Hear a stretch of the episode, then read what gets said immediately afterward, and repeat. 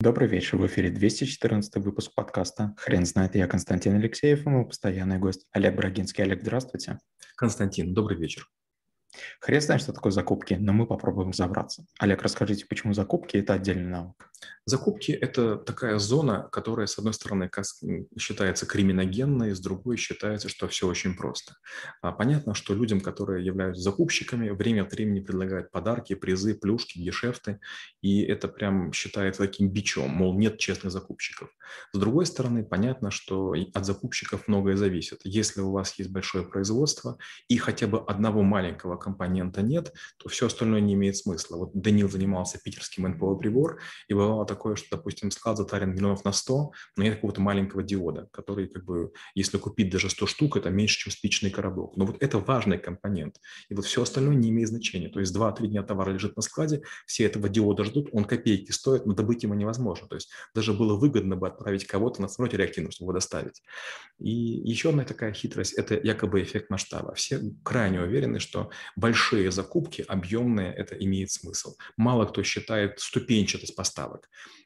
на, в школе трэблшутеров я вечно привожу пример на водке. Есть бутылки, есть пробки, есть э, этикетки, есть э, спирт э, и, там, или там вода, э, есть э, грузовики, на которых доставляют. И понятно, что у каждого из видов товаров разные ступеньки. Бутылки продаются партией по столько-то штук, пробки так по столько-то штук, машина забирает столько-то бутылок. И если слабые закупщики, они не знают логистики, они могут закупить, что у вас вроде бы все много, и вроде бы на каждом, вроде бы сэкономили, сэкономили, а суммарно получили убыток. Кажется, что это невозможно. Так бывает.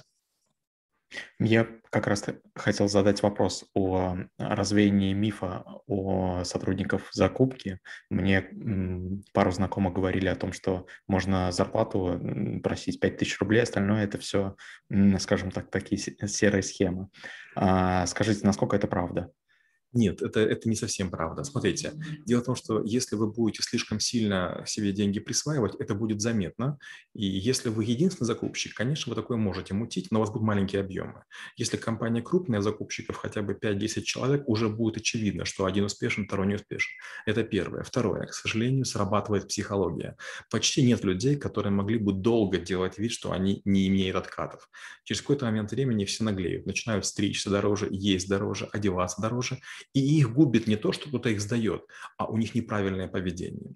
У меня есть статья, где я рассказываю, что по трем транзакциям в банкомате я могу понять, сколько у вас накоплений и сколько вы зарабатываете. И этим часто пользуются финансово-кредитные учреждения.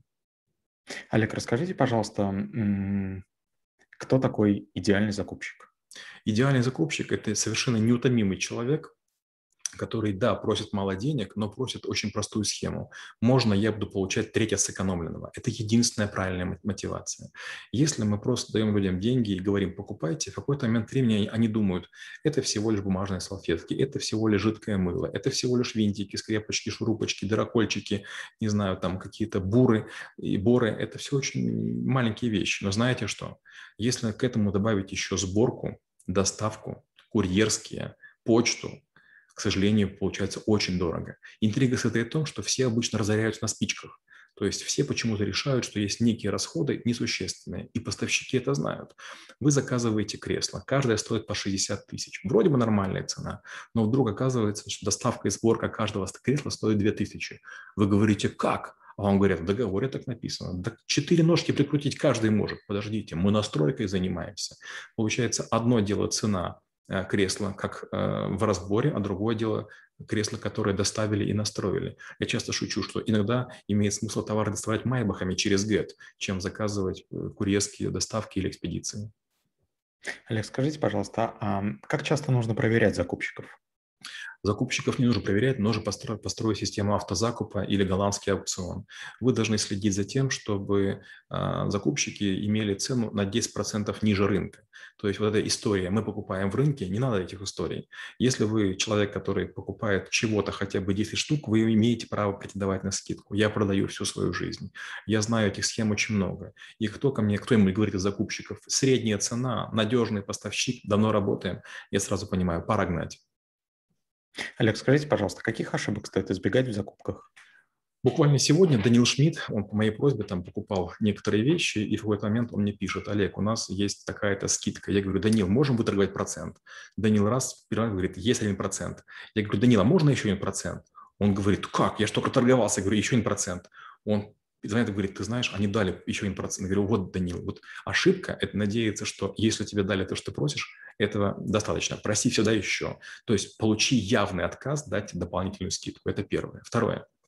Ни в коем случае нельзя брать дополнительные условия. Допустим, если вы в течение года подпишете контракт на то, что вы купите 200 скамеек, то эти первые две вам будут выгодны. Не надо этого делать, ни в коем случае. Деньги в будущем стоят гораздо дороже, чем сейчас.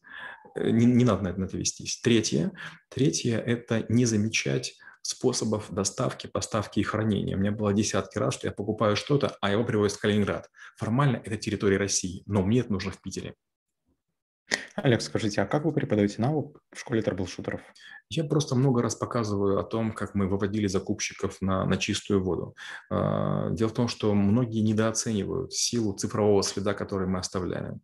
Если у человека есть звонки в нерабочее время по телефонам, которые принадлежат а, партнерам, это не очень хорошо.